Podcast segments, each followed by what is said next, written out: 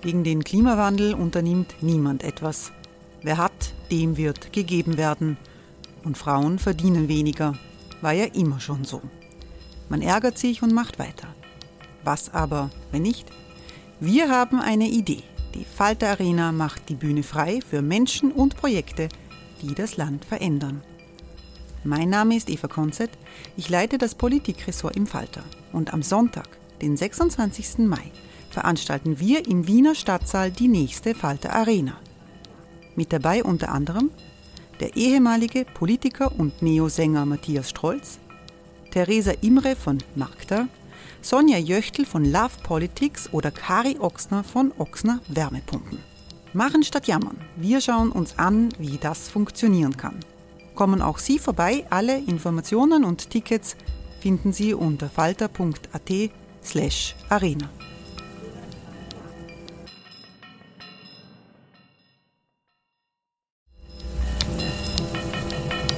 Falter-Podcasts werden durch Werbung unterstützt. Das hilft bei der Finanzierung unseres journalistischen Angebots. Falter Radio, der Podcast mit Raimund Löw.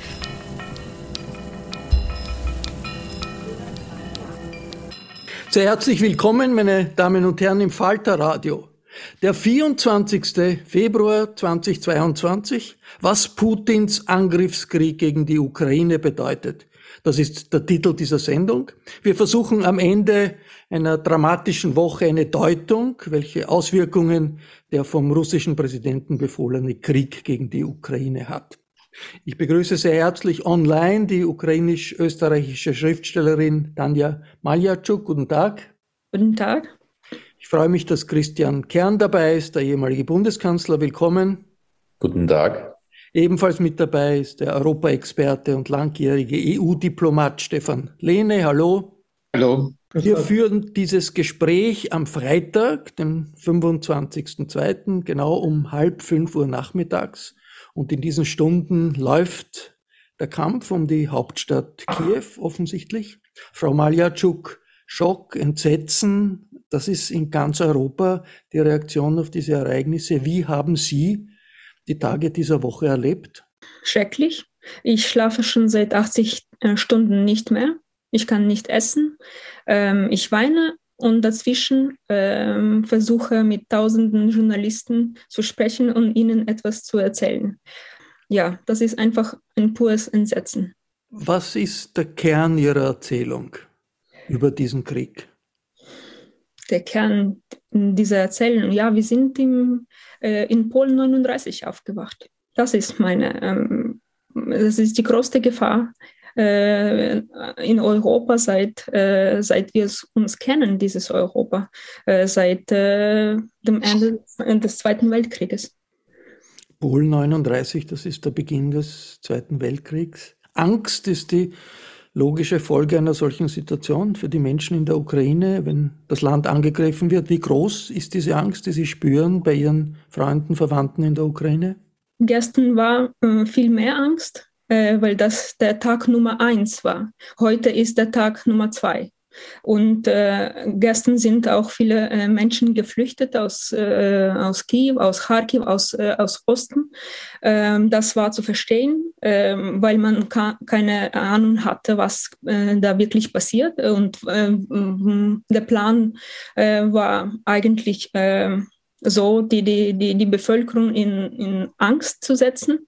Und, äh, aber heute äh, ist das, in der Nacht war das ganz schlimm. Äh, ich habe auch diese Nacht nicht geschlafen und ich habe mit meinen Freunden ist, äh, aus Kiew ständig war ich in, in Kontakt.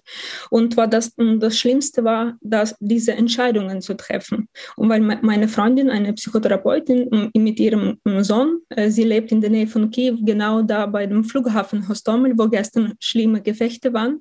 Und dann hat sie immer mir geschrieben, soll ich fahren oder soll ich nicht fahren? Soll ich flüchten oder nicht? Also solche Entscheidungen, ja, die man trifft in dem Moment. Soll man fliehen oder nicht?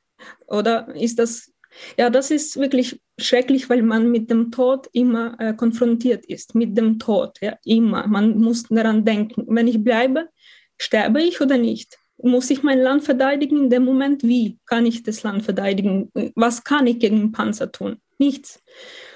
Also das ist emotionell unglaublich schwierig für viele Menschen in der Ukraine. Jetzt in dem Moment sitzen, liegen, also äh, verstecken sie sich in, in, in Bunkern in Kiew, in Kharkiv. Soweit ich weiß, jetzt im Moment ist Kharkiv sehr stark beschossen und bombardiert. Und ähm, ähm, es geht um Millionen Menschen, die jetzt dort unten, äh, weil sie keine Möglichkeit hatten zu fliehen oder wollten das nicht. Im Westen ist es relativ ruhig. Im Westen hatten sie diesen einen Tag noch, äh, dass sie wirklich zu sich gekommen sind. Und äh, soweit ich sehe, äh, sehr viele Männer gehen, äh, also in die Armee. Und meine Freundin ist endlich, Gott sei Dank, weg aus diesem äh, aus diesem Kreis, aber äh, und, äh, in der Mitte ist sie äh, schon in Richtung Westen. Und sie hat gesehen, dass die, sie hat mir gesagt jetzt gerade, dass die Straßen sind nicht mehr in Stau, weil gestern war viel Stau, weil viele sind, versuchten aus Kiew zu fahren mit den Autos. Jetzt sind die, die ähm, Straßen leer und dann hat sie auch äh, ukrainische Panzer gesehen, die Richtung Kiew gefahren sind. Frau Maljatschuk, noch eine Frage. Äh, Präsident Zelensky ruft zum Widerstand auf. Wie steht er heute da? Er wird ja beschimpft von Putin aus, aus dem Kreml. Er hat ja auch Kritiker gehabt im eigenen Land. Wofür steht er heute? Wissen Sie, Ukraine, äh, ein Präsident von den Ukrainern zu sein, das ist wirklich das, das Letzte, das Schlimmste, weil die Ukrainer gar keine, äh, keine solche Verehrung vor Autoritäten haben. Sie sind schon ziemlich so äh, anarchistisch in ihrem Kern. Und der Autorität muss wirklich Eier haben, man muss wirklich etwas zeigen, dass er etwas kann. Und ähm, Präsident Zelensky ist ein Komiker aus dem Fernsehen russischsprachig noch dazu. Für die ukrainische Elite, ukrainischsprachige Elite in der Ukraine war er eigentlich ein Desaster. Sie haben ihn nicht akzeptiert. Und äh, äh das war immer so unser interne kleine Skandale, bis, bis dieser Krieg begann. Und plötzlich zeigt sich dieser Präsident, dieser Komiker, der Menschen zum Lachen gebracht hat, er zeigt sich als unglaublich mutiger Mann. Und ich, äh, also ich bin als Autorin sehr gegen alle Mächte. Also ich bin immer in, in, in Kritik und Opposition zu, zu, zu der Macht. Ja? Aber in dem Moment muss ich sagen, dass dieser Mann wirklich äh, mutig ist. Und äh, es ist lustig, dass die äh, Russen ihn als Nazi bezeichnen und jetzt versuchen, ihn zu töten. Ich weiß nicht, wo er sich versteckt, irgendwo in einem Bunker, weil er symbolisiert natürlich das ähm, das ist ein Symbol der Ukraine jetzt. Nicht er, sondern er symbolisiert jetzt den Präsidenten der Ukraine. Ja. Und äh, sie bezeichnen ihn, das Letzte, was ich sage, sie bezeichnen ihn als Nazi. Und er sagt, wie kann ich Nazi sein? Ich bin Jude. Herr Kern, bei den Menschen in der Ukraine Verzweiflung, Angst, im Rest Europas Schock, von dem man sich noch nicht erholt hat. Wie tief ist dieser Einschnitt? Also ich denke, das ist wirklich ein enormer Einschritt, der da passiert ist. Äh, ich äh, meine auch, dass es mir nicht anders gegangen ist als vielen anderen, die eigentlich gehofft haben bis zuletzt, dass man durch Gespräche, durch Diplomatie, durch Versuche zu argumentieren von Macron abwärts ähm, bis Scholz, äh, bis führenden Politikwissenschaftlern, sich eigentlich nicht vorstellen konnten, dass es zum Äußersten kommt. Und als wir morgen aufgewacht sind, denke ich, war die Welt für uns eine andere. Wir haben immer schon gewusst, dass wir ähm, unsere strategischen Hausaufgaben in Europa nicht gemacht haben. Aber mit dieser Deutlichkeit, wie uns das jetzt vor Augen geführt worden ist, haben wir wahrscheinlich nicht gerechnet. Und äh, wenn man es schafft, äh, jetzt einmal von dem Ukraine-Konflikt Russland-Konflikt zu abstrahieren, was schwierig ist in diesen Zeiten, muss man sagen, wir stehen ja vor ähnlichen Herausforderungen im Verhältnis mit China. Wir haben gesehen, welche Stimmung am Balkan herrscht, Stichwort Serbien, wissen auch, dass wir dort eine enorme Herausforderung haben, dass wir auch in Europa hier kein Rezept gefunden haben und wie, wie wir mit dieser Situation dort umgehen. Und wir stehen vor Herausforderungen wie Klimawandel ähm, und Ähnlichem, wo wir internationale Kooperationen brauchen und haben eigentlich keine Mittel in der Hand und haben festgestellt, dass wir, das haben wir eh gewusst, dass wir auf der militärischen, sicherheitspolitischen Seite viel zu wenig gemacht haben in den letzten Jahrzehnten in diesem Pazifismus und in diesen pazifistischen Ideen, die sich ja zu Recht nach 1945 ausgebreitet haben und wir gedacht haben, die EU wird uns als Friedensprojekt hier schon schützen. Sondern wir stellen auch fest, dass wir nicht nur keine Hardbauer spielen können, sondern auch keine Softbauer und eigentlich unsere wirtschaftlichen Handlungsmöglichkeiten zur Eindämmung eines solchen Konflikts auch limitiert sind. Also ich glaube, alles zusammengenommen, das ist eine massive Zäsur, wo wir, äh, glaube ich, sehr viel an Neuausrichtung brauchen werden, um ähm, in Zukunft in dieser neu sortierten geopolitischen Lage auch noch irgendwie vorzukommen. Reagieren die Regierungen in Europa angemessen aus Ihrer Sicht? Ja, ich denke, in der Situation, ähm, in der wir jetzt sind, äh, sind die Handlungsmöglichkeiten einfach so beschränkt und die Versäumnisse gehen einfach viele, viele Jahre zurück. Das betrifft die Abhängigkeiten etwa in der Energiepolitik äh, zum Beispiel. Das äh, betrifft sozusagen äh, auch die Diskussion, in welchem Zustand ähm, äh, sich ähm, die militärische, äh, der Militärapparat in Europa befindet. Und ich rede jetzt nicht nur über Österreich, äh, der, wo wir ein besonders lockeres Verhältnis dazu hatten. Die Diskussionen fangen ja jetzt auch in ähm, Deutschland an. Und der springende Punkt ist, was die Schwäche in unserem Konzept war, verhandeln kann man wahrscheinlich dann erfolgreich, wenn man starke Argumente äh, und, und Mittel auf seiner Seite hat. Aber wenn die Gegenseite davon ausgeht, man kann das ohnehin zur Seite schieben, dann wird es natürlich schwierig. Und Europa hat keine Rolle gespielt, aber wir sind jetzt die, die natürlich äh, jenseits der Ukrainer, die in furchtbarer Weise betroffen sind, natürlich die Nächsten, die da ähm, betroffen sein werden. Sie haben sich äh, von Ihrer Position, die Sie hatten in den russischen Staatsbahnen, zurückgezogen diese Woche. Wie war da Ihr Entscheidungsprozess? Ich bin bis zuletzt der Auffassung gewesen, dass man da versuchen muss, Plattformen, Wege, Kooperationsmöglichkeiten zu finden. Ich glaube, dass man in der Zusammenarbeit immer leichter versteht, was die Position des anderen ist. Ich halte es für wichtig, dass man sich in die Schuhe des anderen stellen kann, zu verstehen, was hier ähm, Entscheidungsgrundlagen sind, Emotionen auch sind. Ähm, aber alles das, äh, dieses Konzept sozusagen der, der gedeihlichen Zusammenarbeit funktioniert natürlich nicht mehr, wenn Menschen ums Leben kommen, um ihre Existenz gebracht werden und dann muss man die Konsequenzen ziehen. Ähm, bedauert zutiefst, ähm, dass das passiert ist. Und zwar nicht, weil ich den, diese Aufgabe aufgegeben habe, sondern ich bedauere wirklich die Menschen da in der Ukraine, die jetzt in dieser katastrophalen Weise betroffen sind. Ja, ich möchte Ihnen ganz herzlich danken dafür für diesen Schritt. Ich glaube, das ist sehr wichtig, dass man jetzt die Umgebung von, von, den, von, von Putin-Elite wirklich Druck macht und zeigt, dass wir nicht mitmachen. Auf allen Ebenen muss, muss diesen Druck jetzt ausgeübt werden. Und, sie, und diese Schritte sind sehr wichtig. Stefan Lehne, es gibt ja apokalyptische Szenarien, weil Putin offenbar mit Atomwaffen droht. Er sagt, wenn jemand etwas gegen die Ru Sicherheit Russlands unternimmt, dann wird äh, Russland Mittel einsetzen, von denen bisher noch nie irgendjemand nur eine Vorstellung hatte. Wie ernst ist das zu nehmen? Ich glaube, was da passiert, ist einerseits eine grauenhafte menschliche Tragödie und andererseits ein unglaublicher Schock für das internationale System, vielleicht ähnlich wie der 9.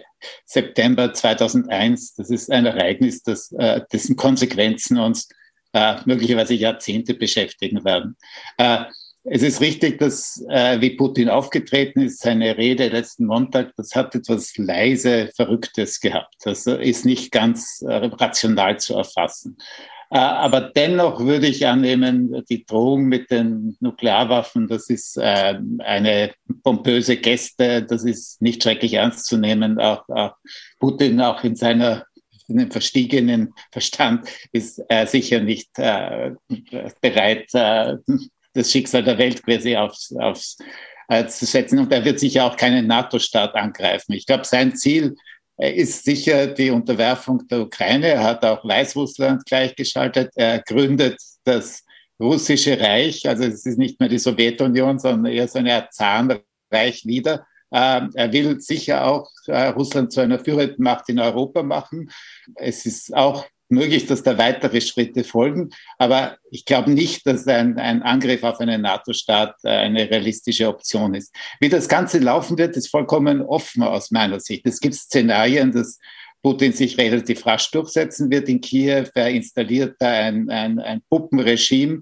Äh, er ist in der Lage, mit allen Machtmitteln die Ukraine einigermaßen unter Kontrolle zu halten. Die westlichen Sanktionen werden ihn nicht wirklich äh, sehr schmerzlich treffen äh, und er wird zunächst einmal als äh, einen Erfolg vorzuweisen haben. Aber es ist auch durchaus denkbar, dass der Widerstand in der Ukraine viel größer ist, dass die Kosten der der Besatzung äh, enorm hoch, auch die menschlichen Kosten, äh, dass äh, möglicherweise in seinem Regime viele Leute unglaublich unglücklich sind äh, mit, äh, mit diesem Vorgehen Putins und dass sich der Widerstand auf der Straße, aber vor allem auch in den Eliten verstärkt. Also es kann auch das Ende des Regimes Putin einläuten. Also es ist aus heutiger Sicht völlig unklar, ob da zunächst einmal ein Erfolg da sein wird oder möglicherweise wirklich ein Ende des äh, Regimes Putin. Beide Optionen sind durchaus denkbar.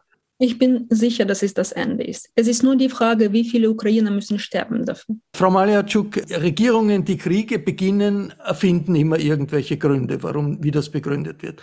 Die russische Führung, äh, Putin, Lavrov, sagen, Sie wollen eine Entnazifizierung in der U äh, Ukraine und äh, dort gibt es einen Völkermord, der muss gestoppt werden. Äh, der, der, Außenminister Lavrov hat heute gesagt, das ist Step, Stepan Bandera, ein äh, Nationalist, ein ukrainischer Nationalist, der teilweise mit den Nazis zusammengearbeitet hat. Seine Anhänger sind jetzt an der Macht. Äh, was sagen Ihnen all diese Unterstellungen? Wir haben die Rede von Herrn Putin gehört vor ein paar Tagen und äh, ich war genauso entsetzt. Ich habe äh, nicht äh, seit Jahren nicht mehr gehört, was er wirklich da spricht. Ich, äh, kann sein Gesicht nicht ansehen. Aber jetzt habe ich das absichtlich gemacht. Wir haben gesehen, dass diese Rede vollkommen eine vollkommene Schizophrenie meiner Meinung nach ist. Er, er, versucht die Geschichte so zu drehen, dass es, dass es einem sogar schon seinen eigenen, eigenen Propagandisten als ein, als ein Wahnsinn aussieht. Es ist einfach, die ganze Welt hat gesehen, was er da wirklich, äh, äh, wie er spricht, was er spricht, ja, und seine alle Vorwürfe, dass die Ukrainer Nazis, Nazis sind. Das ist alles, das hat funktioniert 2014. Ich musste so viel dagegen kämpfen, im Westen zu, immer, im, immer wieder nur diese Fragen. Sind da Nationalisten, sind da Nazis äh, am Maidan? Ja? Diese, äh, dieser Begriff hat uns seit, seit dem Ende des Zweiten Weltkrieges immer verfolgt. Äh, ja, es gab Nationalisten in der, in der Zweiten Welt, im Zweiten Weltkrieg. Ukrainische Nationalisten, so genau wie russische Nationalisten, wie in Polen, wie in Slowenien, in, Slo in, in der Slowakei, in Tschechien. Es gab diese Kollaborateure. Es ist ein Problem natürlich, wir haben diese Geschichte nicht so gut aufgearbeitet, aber wir sind längst keine Nationalisten oder Nazis jetzt. Ja? Wir haben Probleme mit unserer Geschichte, aber im Moment sind wir ein Volk, das einfach will weg aus der Sowjetunion, aus dieser, äh, aus dieser Unfreiheit. Es geht ja um, dieser Kampf ist ein Kampf für Freiheit. Ja? Wir wollen keine Nazis äh, sein. Und unser Präsident ist ein Jude, verdammt nochmal. Christian Kern, äh, ist irgendwas dran an diesen Behauptungen Putins, dass das Vorgehen etwas mit dem Schutz der nationalen Sicherheit Russlands zu tun hat? Naja, ich muss sagen, dieses Argument äh, rechtfertigt diese Vorgehensweise nicht. Das ist überhaupt keine Frage.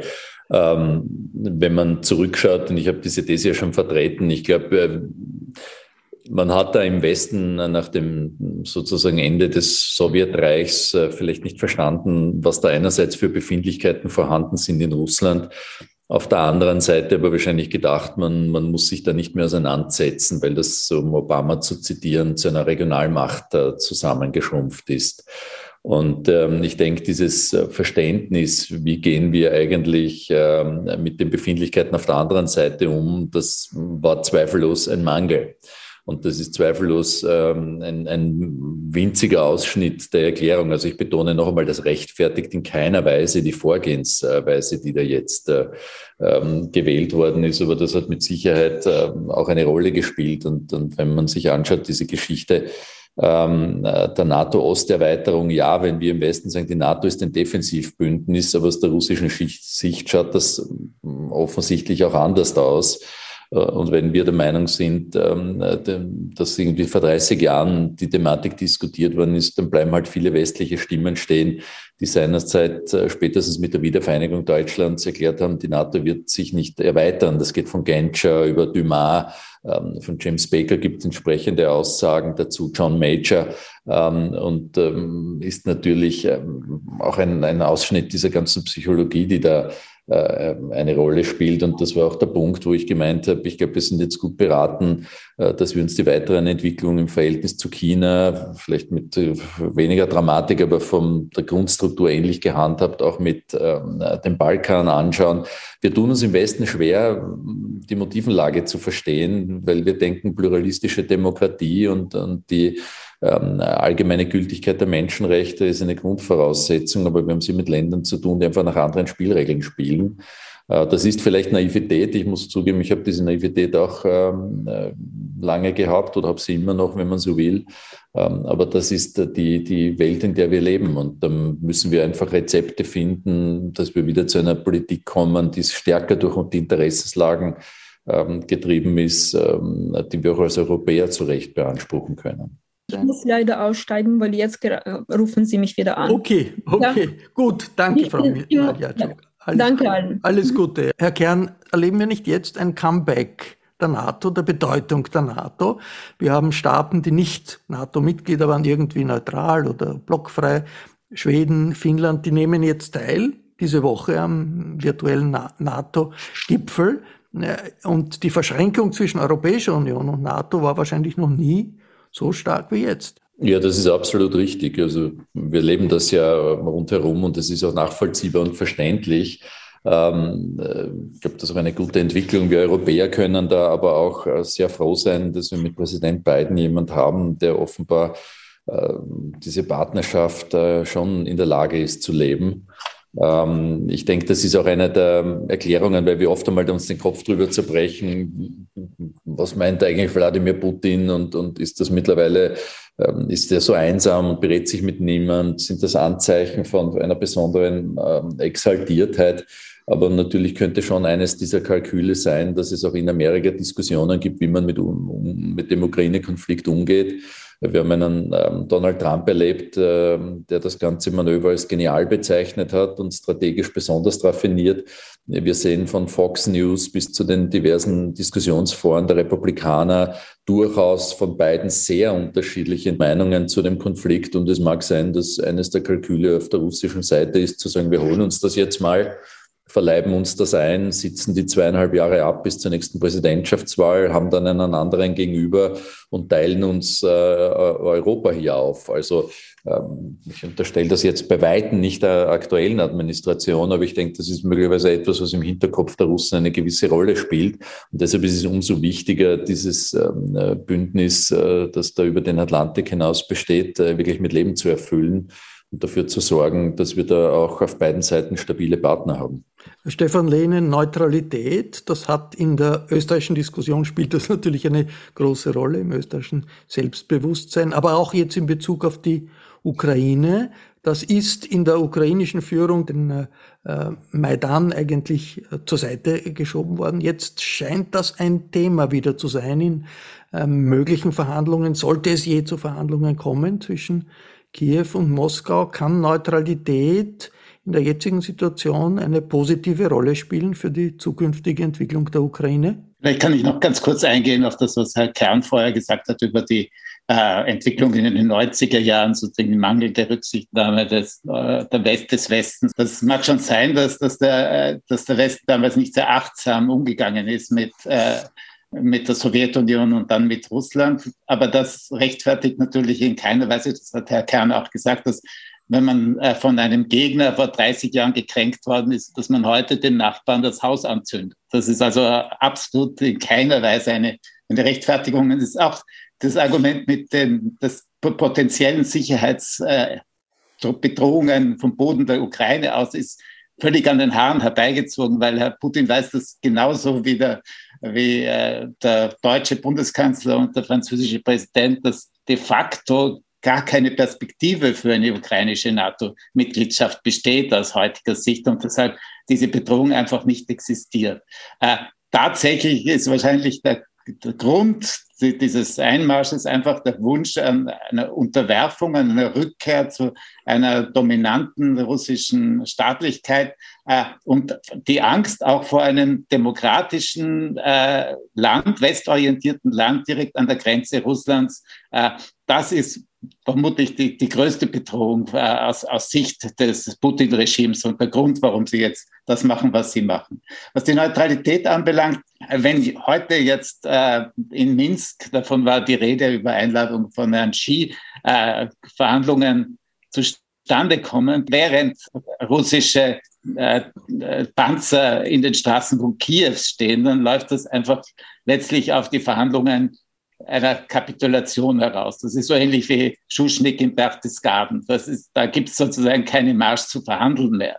Und wenn daraus dann eine Neutralität entsteht, dann ist das eine Neutralisierung, äh, hat keine Legitimität. Es ist nicht eine freie Wahl äh, des äh, ukrainischen Volkes. Das ist sozusagen etwas, was äh, völkerrechtlich äh, äußerst fragwürdig ist. Äh, die, der Tatsache, dass die Ukraine sich in den letzten Zeiten sehr stark festgelegt hat auf die NATO-Mitgliedschaft, das sogar in ihre Verfassung hineingeschrieben hat, äh, ist wahrscheinlich auch darauf zurückzuführen, dass sie als neutrales oder nicht bündnisgebundenes Land einen Teil ihres Territoriums verloren hat, nämlich die, Besetzung der, und Annexion der Krim im Jahr 2014 es haben, machen einfach Staaten unterschiedliche Erfahrungen mit der Neutralität. Für Österreich hat das sehr gut funktioniert, für Belgien im Ersten Weltkrieg überhaupt nicht. Und die ukrainische Erfahrung ist eben der von Belgiens wesentlich näher als der Österreichs. Herr Kern, äh, ein Blick auf die Zukunft, was jetzt für eine neue Phase in Europa auf uns zukommt. Empörung, Angst über diesen Krieg, das ist allgemein, ist berechtigt, ist verständlich, aber was kommt danach? Kommt danach jetzt eine Phase, in der Aufrüstung wieder ein Thema sein wird, weil sich alle äh, in, in Europa vor einem revanchistischen Russland fürchten müssen? Also ich denke, eine gewisse äh, sozusagen stärkere Gewichtung dieser Fragestellung der, der Mittel der Budgetären für die diversen Armeen wird mit Sicherheit da sein. Das ist ja ein altes äh, Motiv der Amerikaner, die das Europa immer wieder vorgeworfen haben, dass man hier diese zwei Prozent vom BIP, die eigentlich die Richtlinie wären, hier nicht einhält. Also ich denke, um das wird Europa nicht herumkommen. Aber das kann das Problem nicht lösen. Und ich denke, wir müssen eine klare Sicht darauf haben, ähm, was wir sozusagen für Mittel in der Hand haben, um unsere Interessen zu verteidigen. Und wenn wir heute diskutieren über Sanktionen, dann ist es ja nicht so, dass ich sage, prima vista, Sanktionen machen keinen Sinn und, und wir sollten da sozusagen jemand, der sich fehlverhalten hat, schonen. Wir sind nur selber nicht darauf vorbereitet. Das ist unser Problem. Und das ist ja ein Ärgernis, wenn man so will. Und, und ich verstehe die Ukrainer in jeder Hinsicht, die jetzt bitter enttäuscht sind über dieses erste Sanktionenpaket. Ähm, aber auf der anderen Seite, schon, es gibt Stimmen, die sagen, man soll Russland aus SWIFT ausschließen, aus dem Zahlungssystem ausschließen. Äh, damit läuft man aber Gefahr, dass sozusagen die Energielieferungen nicht mehr funktionieren nach Europa, äh, dass die, insbesondere die Gasversorgung nicht mehr sichergestellt werden kann. Und das ist keine Kleinigkeit, da redet man locker drüber hinweg, aber da reden wir darüber, dass Hunderttausende Millionen Arbeitsplätze in Europa daran hängen. Äh, da reden wir darüber, dass Menschen sich entscheiden werden müssen, ob sie ihre ähm, Strom- und Gasrechnung bezahlen können oder ob sie sich Lebensmittel und Essen kaufen. Wir reden darüber, dass das eine Kettenreaktion auslöst von Düngemitteln über die, die Nahrungsmittelproduktion, die zu einer enormen Verteuerung führen wird. Aluminium, Nickel. Wir reden gerade über die Elektrifizierung äh, sozusagen des, der Mobilität. Äh, da ist Nickel ein wesentlicher ähm, äh, Rohstoff, den wir dafür benötigen und so weiter und so fort. Und in allen diesen Bereichen äh, stellen wir fest, dass wir einfach nur beschränkte Handlungsmöglichkeiten haben. Und ich denke schon, was wir jetzt erlebt haben, schon rund um Covid, ist, dass wir gerade in der Wirtschaft ähm, äh, noch viel stärker politische Interventionen sehen werden, dass dieses Primat der Politik etwas ist, was man einfordern muss, aber umgekehrt auch die Politik aufrufen muss, zu verstehen, dass dieses Design sozusagen einer robusten Wirtschaft, die ja auch zu einer robusten Sicherheitsarchitektur in der Folge führen muss, äh, dass man hier sozusagen anders darüber nachdenken muss und weg muss aus diesem populistischen äh, von heute auf morgen denken, weil das ist das, was uns groß unterscheidet, sowohl von China als auch von Russland, dass halt wirklich dort strategischen Horizonten gedacht wird und wir immer nur quasi von einem Quartal zum nächsten betrachtet ähm, geschaut haben. Also ich bin jetzt zugespitzt, aber äh, das ist natürlich ähm, das, was ich mir erwarte, dass man sozusagen hier tiefgreifend überlegt, wie funktioniert unser politischer Betrieb, was müssen wir eigentlich leisten und ähm, können wir davon ausgehen, dass es einfach reicht, dass wir uns in der EU zusammentun und einen schönen Binnenmarkt geschafft haben. Die Antwort ist wohl nein. Stefan Lehne, Was genau die Dynamik in den nächsten Tagen und Wochen sein wird, ist natürlich unklar in der Ukraine. Aber klar ist, der Kreml möchte eine Art Marionettenregierung in Kiew errichten. Die ukrainischen Widerstandskämpfer werden nicht verschwinden. Vielleicht gibt's einen Partisanenkrieg. Äh, auf jeden Fall eine lange Phase der Instabilität in der Ukraine. Und das Ganze ausgehend von einer russischen Atommacht, die ein Rollback der Errungenschaften der demokratischen Revolutionen von 89 äh, haben will. Was heißt das für Europa? Es ist ganz klar, dass äh, eine neue Phase einbricht. Die Friedensdividende ist aufgegessen, die Zeit ist vorbei. Äh, sowohl die äh, militärische Sicherung Europas wird enorm zusätzliche Ressourcen verbrauchen, aber es, wir werden auch im wirtschaftlichen Bereich, und äh, Herr Kahn hat das schon angesprochen, viel mehr tun müssen, um die Resilienz Europas aufzubauen. Also wir müssen uns die, äh, die äh, Versorgungswege anschauen, wir müssen einseitige äh, Abhängigkeiten verringern, wir müssen Kapazitäten schaffen, wir müssen die, Maßnahmen gegen Wirtschaftssanktionen gegen Europa entwickeln. Also wesentlich mehr achten einfach auf Resilienz, auf Widerstandsfähigkeit. Was wir nicht übersehen dürfen jetzt in dieser akuten Krise ist dieses seltsame Dokument, das Präsident Xi und Putin äh, am 5. Februar zu Beginn der Olympischen Spiele vereinbart haben. Das äh, ein Dokument ist im Grunde genommen eine Art Kriegserklärung an die internationale Ordnung, die unter amerikanischer Führung seit dem Zweiten Weltkrieg aufgebaut worden ist. Äh, also es geht, äh, es ist eine Art Bündnis von Russland und, äh, und China gegen Europa, gegen die USA, aber auch gegen Japan, Kanada und viele andere Länder. Also auch, auch unter diesem breiteren Aspekt wird es darauf aufkommen, Europa viel stärker handlungsfähig zu machen, viel widerstandsfähiger gegenüber äußerem Druck zu machen. Und im Augenblick sind wir in der günstigen Position, dass wir mit der Regierung Biden ein sehr funktionierendes transatlantisches Verhältnis haben. Aber im November ist vermutlich das, das Repräsentantenhaus und das Senat republikanisch. Und die Aussichten für 2024, die Präsidentenwahlen, schauen auch nicht gut aus. Und dann wenn wirklich äh, Trump zurückkommt oder ein Trump-ähnlicher republikanischer Präsident ins Weiße Haus einrückt, dann ist Europa wirklich ziemlich allein. Und ich glaube, dass das eine Art Mobilisierung erfordert. Wir brauchen einfach wesentlich mehr Solidarität, wir brauchen wesentlich mehr äh, Entschlossenheit und wir müssen einfach äh, dies, dieses bisschen Traumtänzerische, dieses Entspannte der letzten Jahrzehnte wirklich hinter uns lassen. Ich glaube, man muss aufpassen, dass man in diesen Stunden oder überhaupt nicht in Anti-Amerikanismus äh, abgleitet und äh, sozusagen die Vertrauenswürdigkeit und Berechenbarkeit der Amerikaner hier in Zweifel zieht. Aber ich bin davon überzeugt, die Russen schauen sich das ganz genau an und das wird natürlich ein Teil ihres Kalküls sein. Und das stellt uns in Europa wirklich vor riesige Herausforderungen in so vielen Punkten. Und ich will jetzt nicht mit Details beginnen, aber diese Thematik der hohen Energiepreise, die hat einfach einen enormen Preis. Und da geht es nicht um Kleinigkeiten, sondern das betrifft äh, hunderte Millionen an europäischen äh, Bürgern und, und auch die Wirtschaft im höchsten Maß. Aber wir haben uns eingebildet, zum Beispiel, dass wir die Energiemärkte liberalisieren und dort mit Wettbewerbsmechanismen agieren. Beim Gas bedeutet das, dass wir Wettbewerb haben, der ungefähr so aussieht, dass wir drei, vier Produzenten haben, ungefähr 15 bis 20 Großhändler und Trader und Millionen, hunderte hunderte Millionen von Abnehmern. Es ist völlig logisch, wie die Marktmacht dann ausschaut. Und ich darf nur ein Beispiel nennen des heutigen Tags, wo ich sagen muss, also man, man muss ja aufpassen, dass man seinen Ärger da hinunterschluckt. Ähm, aber wir haben gesehen, dass in den letzten beiden Tagen die Russen die Gasmengen, die über die Ukraine nach Europa gekommen sind, um fast 70 Prozent erhöht haben. Die Russen tun das natürlich einerseits, weil das eine Finanzierungsquelle ist aber andererseits, weil sie auch beweisen wollen, dass sie 55 Jahre lang jeden einzelnen Tag Kuba-Krise, ähm, äh, Krim-Annexion und so weiter ihre Lieferverpflichtungen erfüllt haben und das auch in Zukunft tun wollen, das Signal. So, jetzt ist das Angebot an Gas gestiegen am europäischen Markt und die Preise sind trotzdem durch die Decke gegangen und haben einen Riesensprung nach oben gemacht.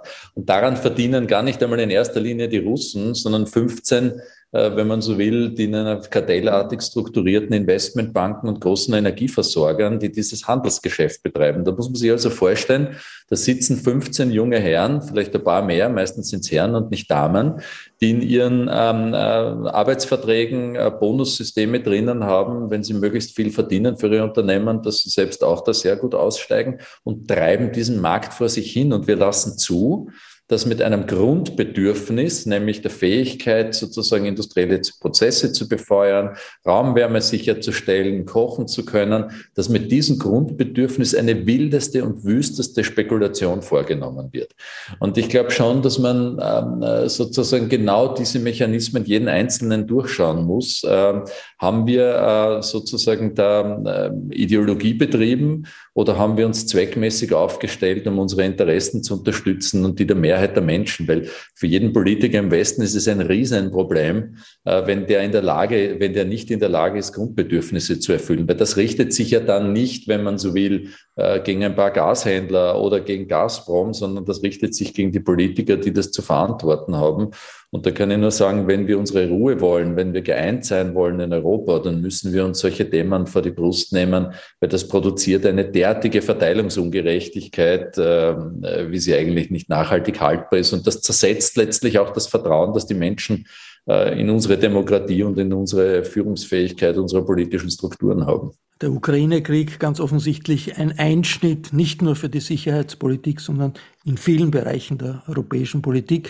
Das war eine Sendung über den Wendepunkt für Europa am 24. Februar, den Tag des russischen Angriffs gegen die Ukraine. Ich bedanke mich sehr herzlich bei den Teilnehmern, der Teilnehmerin, der nicht mehr jetzt am Schluss dabei sein konnte. Ich verabschiede mich von allen, die uns auf UKW zuhören. Reportagen und Analysen finden Sie regelmäßig im Falter. Ich darf Ihnen daher ein Abonnement des Falter empfehlen. Ich darf mich verabschieden. Bis zur nächsten Folge.